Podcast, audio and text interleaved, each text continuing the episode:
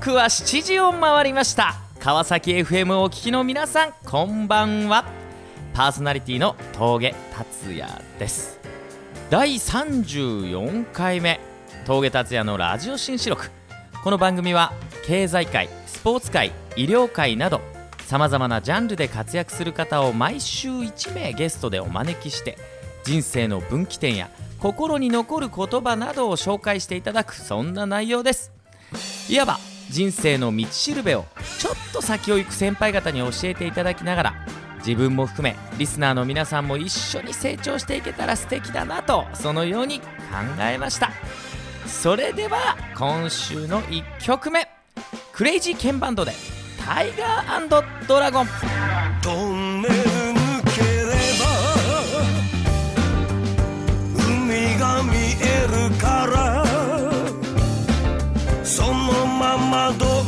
月の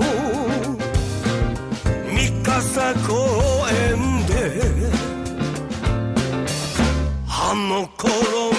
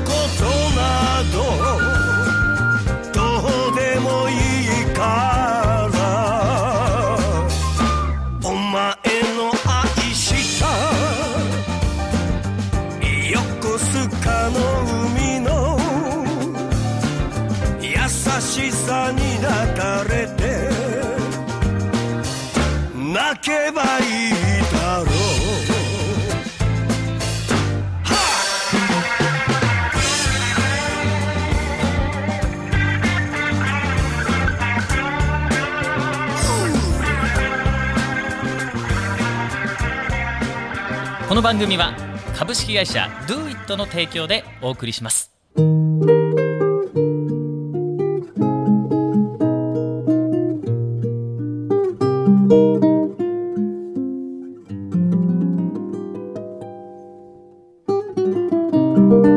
それでは本日のゲストの方をご紹介しましょう。まあすごい方また来ていただきました。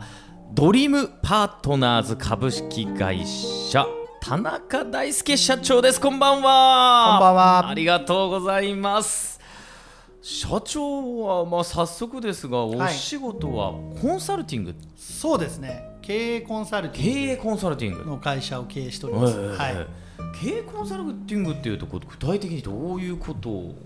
まあそうですね。あのー私もともと金融機関銀行の出身なんですけども、はやはりあの企業の経営者の方っていうのは、うんうんうなかなかそのお金周りのこととか、はい。経営周りのこと、うん。順調な時は自分で決められるんですけども、はいはい。ちょっとこう道に迷った時とか、はい。経営がまあ難しくなってきた時に、うん。誰も相談する人が実はいないんですね、なのでそんなうん。相談をまあ話して楽になってもらって、ええ。で私がまあコンサルティングをしてあげて、うん。企業がうまくいくように元気になるよううん。なそんなアドバイスをさせていただいてます、なるほど、はい。それはこう具体的に何て言うんでしょう。こう経営者の思考をこうクリアしてクリアにしてはい。いくようなお仕事。を、そうですね、ええ。あのーそういう意味ではまあ経営者っていうのは車で言ったらエンジンうん。うん。みたいなもんなんですけども、経営者の方が例えばですけどよく悩みがあるのはお金の話なんですね。うんなるほど、うん、お金のことで頭が、まあ、悩みがいっぱいですと、うん。当然そのエンジンの動きっていうのは悪くなります。確かに、その動きが悪くなった車っていうのは当然スピードも出ません。うん。業績も悪くなっちゃうわけですよね、うん。わかりやすい、うん。ですからその悩み頭にあるお金の悩みを解決してあげて、えエンジンを直してあげると。そうすると当然ですけど車は元通りにスピードが出ますし、うん。経営も順調に戻っていくと、うんうんこんな形で、まあ、あの本当にその方が抱えている悩みを一つ一つ解決していってあげると、うん。こんな役回りをしています。なるほど、はい。そもそもそのこうコンサルティング業務になるまでにはどういうこう経緯でこう今日までをこう迎えてきてるんですか？はいえっ、ともともと私はですねあの立教大学の出身なんですけども、はいはまあ、当時体育会の準硬式野球部はいはに入っておりまして、えまあ、就職活動というものをやったんですけども私がまあ入社した時っていうのは1995年なんですね。いはいはい。当時あのもうバブルもはじけておりまして、はい。就職、まあ、氷河期と言われていた時なんですが、はいはいまあ、体育会に入っていたということで連日しつこく自宅に電話がかかってきたのが三和銀行だったんでうす、ただこれはもう本当にその時申し訳ないなと思うのはあの銀行って大嫌いというかもともと就職の対象から外していたのが銀行でしたのでそもそもは銀行に入るつもりは全くなかったので断りに行ったんですね。はい。そしたらなぜか、まあ、トントン拍子にこう内定が出てしまいまして、はいはい。まあ、やむなくその三和銀行にはい。入社することに、うん。はい、就職することになりまして、えただあの銀行っていうのはまあもちろん私も初めてでしたし、入りたいと思って入ったわけではないので、はい。銀行の業務自体正直何も分かりませんでした、えはいはいはい。ですから入ってから一から勉強をしたんですけども、ねまあ、入ってすぐそのお客さんを担当することになりまして、はい。何も知らない学生から出たばっかりの私に、お客さんが当時本当にいろんなことを教えてくれました。えそんなお客さんのために自分は頑張んなきゃいけないなと思って、どんどん自分でも勉強していきました。で、まあ、20年近く金融にいまして、ええ。周りに困ってるお客さん、えはい。社長さん、うん。そしてお世話になった、まあ、今まで世話になった方から逆に今度は相談をたくさん受けることになったんですね。なるほどなるほど。それで、まあ、その気持ちに応えるためにうんうん。銀行の大企業の中にいるとできることって限られているので、はいはい。まあ、それであれば自分でうん。会社を作って困っているたち人たちを助けてあげたいなというふうに思って、まあ、今この会社を作って、なるほどはないるほど、お客さんに力になってやっていると。なるほどね、はい。まあ、もう約20年そして今現在のお仕事でいろんな経営者の方に会ってきたと思うんですよ。えでこう伸びていくこの経営者というえか、はい。ね、伸びていく起業家といいますか、ええ。なんかき特徴みたいなものってあったりするんですか？そうですね、やはりあの、まあ、私ももう何千人という経営者の方にお会いさせていただいていますので、一つ共通して言えることは、はその誰に対しても分け隔てなくええ。対応ができる方、ほまあ、特にその銀行にいた時って私が若い時にーねあの担当すると例えばその支店長が来た時と、ええええ。私担当レベルが来た時とええ。態度が変わる方とか、なるほどなるほどよくいらっしゃるんですね、ええで例えば若い担当が行くと、はい。挨拶もしない、名前も覚えてない。ええはい。こんな経営者の方結構いらっしゃいます、そうかもしれない。はい、でも本当にそのできる経営者、まあ、できる経営者っていう言い方がどういう定義になるかちょっと分かりませんけども、やはり長く企業を経営されて成功されてる方っていうのは、どんな人に対してもうん。必ず挨拶もします、はいはいはい。そしてあのしっかり話も聞いてくれますし、相手をしてくれます、うん。しっかりとした対応をされている、まあ、経営者の方っていうのは、お仕事も順調にやられている方が非常に多いと思います。はい謙虚さというか誠実さというか。そうですね。あの本当にそうだと思います。うん。はい。逆にそのうまくいかなくなってる人でこ人っていうのはやっぱりこうなんかこう天狗になってるようなその時その時はいいけれども。ですね、なかなかですからその、まあ、創業社長さんっていうのは、ええ当然自分にそのカリスマ性があって創業されてるわけですね、ええ。である程度の規模までやるっていうのはそれなりの能力がないと当然できません、ただやはりそういう能力がある人っていうのは、伸びてる時とか、うん。あー会社を大きくしてる時はいいんですけども、あまりその挫折とか失敗をしたことがない方の場合は何か問題が発生した時にええ。対応する能力とか、回路を持ってない方が結構いらっしゃいます。なるほどね。そういう意味でもその対応能力っていうのはすごいそうですね。大事なんですね。はい。うん。でまたこう勢いがある時っていうのはうん。当然お金も入ってきます。そうですよね。当然その周りに人もたくさんついてくるわけですね。でこの周りについてくる人たちっていうのはいろんな方がいらっしゃいます、うん。本当にその方を思ってついてくはい来てくれる方もいれば、当然そのお金目当てでついてきはいてくれる方とか権力目当てでついてきてくれる方っていうのがいらっしゃるんですけども、経営者の方はちゃんとそれを見極めなきゃいけないわけですね。ですけど、まあ、さっきその峠さんもおっしゃってたように、はい。ちょっと天狗になっちゃったりとか、はい。ちょっとそういうのを見見誤ってしまうと、結局その本当に自分のために来てくれた人に対して存在な態度で対応してしまったり、逆にお金目当てとか、うん。権力目当てで来てる人ばっかりをこう、うんうん。よ自分をよいしょする人だけをうん。こう可愛がってしまったり、うんこういうことをやりがちなんですね。うん。そうするとちょっとこう経営が良くなくなってきたりとか、なった時に、その人のために本当に力になってくれる人って実は誰もいなくなっちゃうんです。その通りですよね。はい。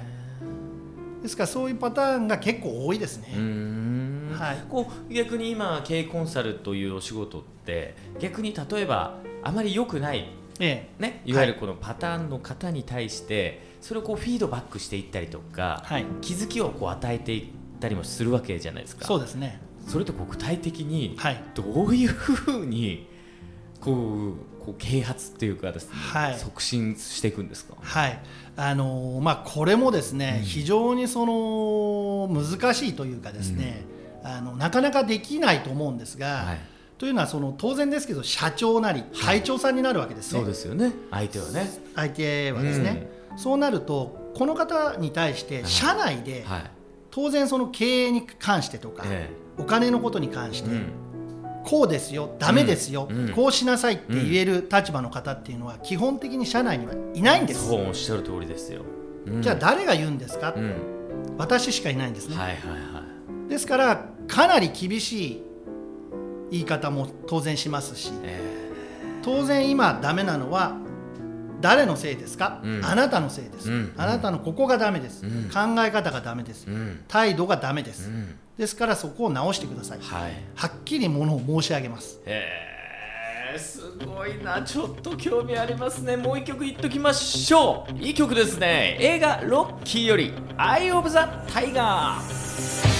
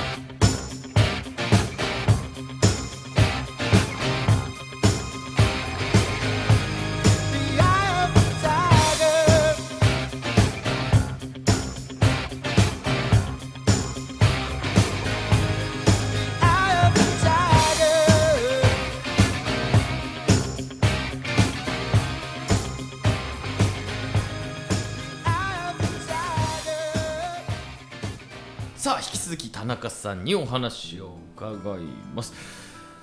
もう今ね結局はい。経営コンサルティングというお仕事でい。ろんなまあ経営者の方々にフィードバックしたりアドバイスをされてると思うんですけど、社長自身が今こう目指しているところっはいていうのはどういう、まあ、世界になってくるんですかね？そうですね、今のこの経営コンサルティングの会社を自分で立ち上げてからはい。丸5年が経ってます、はいはい。まあ、今6年目を迎えてます、ええで金融機関時代からか考えるともう20年以上、ん。ずーっと何千社と担当してきていろはい。んな経営者の方、ええ。業種はもうありとあらゆる業種を見てきました、うん。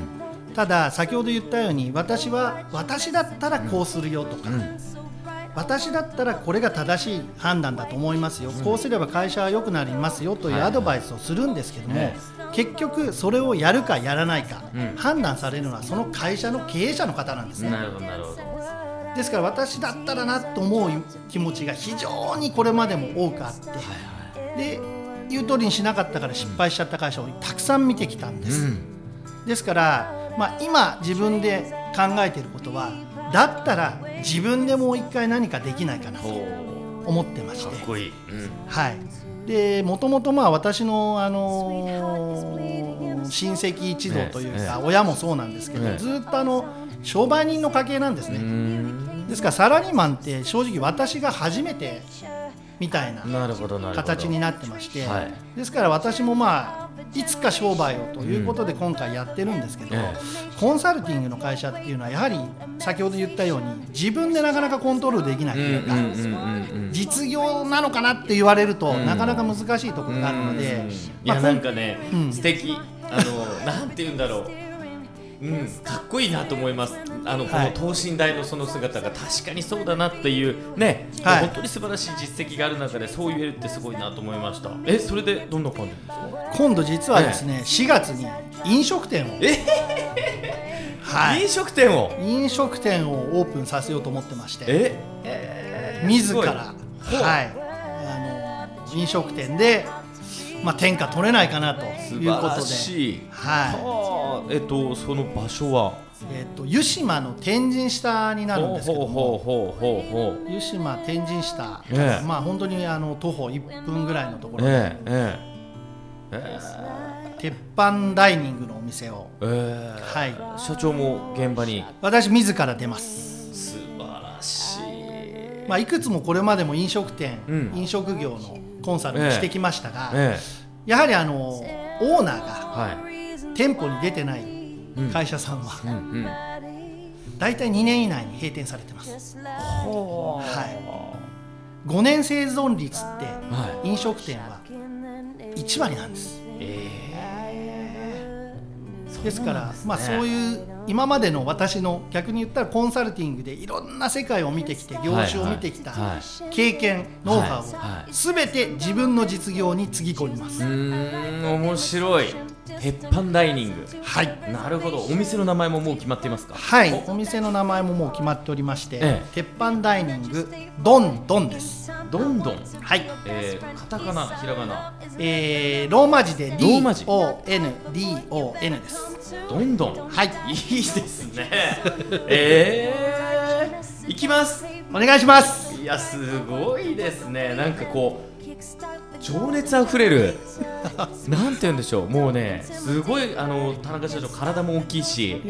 野球もやってたということで、はもう明るい人ですし。いやーまた人がどんどん集まるんじゃないですか。どんどんに。そうですね。ねえはい、すごいなあ。しかし、5年生存率1%の世界なんですね。飲食って。10%です。1割。あ、10%の世界。ははいあ。たった1割。そうですね。もう大体2年以内にもう7割から8割の店舗が閉店されます。そんなに厳しい？厳しいです。へでまた繁盛している店舗でもええ先ほど言ったように5年製造率っていうのは10%なんですね、うん。それはなぜかというと、繁盛して2年3年超えるんですけども、やはりお客さん飽きられてしまうことが多いんですね、うん。ですから繁盛しているラーメン店でも、あれうん行ったらもうなくなってるよとか、はいはいはいうのはそういうことで、うん。常にその変化うん。変革をしていかないと、うん。同じその立場に甘んじていると企業も、まあ、これは飲食店も一緒です,、はいはいはいやはり流行り廃りっていうのは当然ありますし、お客さんのニーズが捉えられないものは、うん。当然残っていけないということなんですね、それが一番顕著に現れるのが飲食店です、そうですか。はい。え具体的に何をこう変えていくんですか？まあ、当然それはメニューの内容であったり、ん。物の質であったり、うんうん。またその物の業態自体を変えるっていうこともありますね、へえ物の業態。はい、例えばまあラーメン屋さんだったら、ラーメンのスープをずっとのもう濃厚な豚骨だけでやってたのを、うん。最近流行ってるのはじゃあベジタブルスープにしてはいみるとか、はいはいはいはいはい昔はラーメンって言ったらうん。ちょっと健康にあんまりよろしくないんじゃないかっていうのがあって、ええ。女性だと一人で入りづらいとかっていうのがありましたが今街の中で流行ってるのって、うん。カフェ形式うんのラーメン屋さんであったりとか、はあ。女性も一人で入れるとかこんな形のお店がすごく増えてきているんですね、うですから飲食店だけでまあ限定して言いますと、うん。まあ、そういった形でやはり健康志向に切り替えるであるとうんか,、確かに確かに。ターゲットを男性だけで考えてたのを女性のターゲットも考えてお店作りをするとか、まあ、その時代時代に合ったやり方に切り替えていくことによって、お店っていうのはまあ長く続いていく。いはい。なるほど。じゃあ社長のこの鉄板ダイニングどんどんはどんなコンセプトなんですか？そうですね、ええ。これはあの、まあ、私の実は実家もはい。もう20年以上あの鉄板焼き屋の店をやってるんです。そうなんですか？はい。えどちらで？日暮里で。あそうですか。下町の日暮里でやってまして、えまああのー検索していただければ、ええ同じどんどんでやってるんですが、どんどん缶というのでやってるんですが。僕ね本当もう365日もうえ外食の男なので。あそうなんですか。行きますどんどん。ぜひご招待させていただきます。いやいやいや、はい。聞きました。ご招待されました。ありがとうございます。えー、いいんですか？もうあのテレビでも結構特集されるぐらい、まあ、うちの実家のお店は有名なお店なので、えはい、あのぜひ一度来ていただければありがたいなと。やいやいやすごいですね。なんかちょっとやらしく楽しみになってきちゃいましたけど 一曲いきましょう。スピッツで空も飛べるはず。幼い微熱を避けられ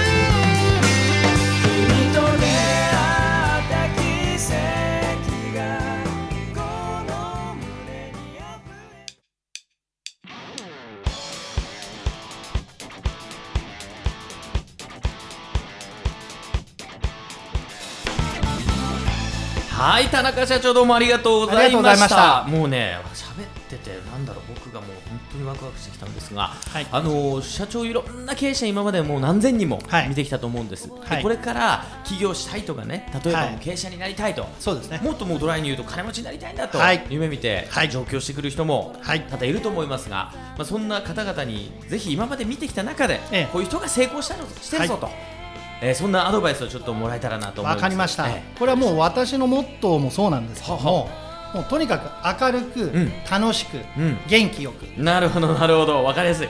明るく楽しく元気よく。そしてはい。最後まで絶対に諦めない、なるほどなるほど。自分で失敗したと思わなければそれは失敗じゃないです、うん。成功の途中なんで、なるほどなるほど。成功するまで諦めなければ必ず成功できます、なるほど素晴らしい。それを皆さんにお送りしたいです。素敵です、はい。もういろんな人見てきましたもんね。そうですね。それだけは間違いなく言えます。明るく楽しく元気よくそしはい。て最後まで絶対に諦めない、諦めない。もうプロが、えーお伝えしてますからぜひね、えー皆さんもそれをモットーに進んでいきましょう。田中社長本当に今日はありがとうございました。こちらこそありがとうございました。どんどん行きましょうね皆さん。ぜひよろしくお願いします。はい。峠達也のラジオ新記録いかがだったでしょうか？本日はドリームパートナーズ株式会社代表取締役田中大輔社長にお越しいただきました。来週はどんなゲストの方にお会いできるんでしょう？またまた楽しみです。それでは皆さんまた来週。Do it! この番組は株式会社 Do it の提供でお送りしました。戸惑いながらステージの上あのときめきは消えない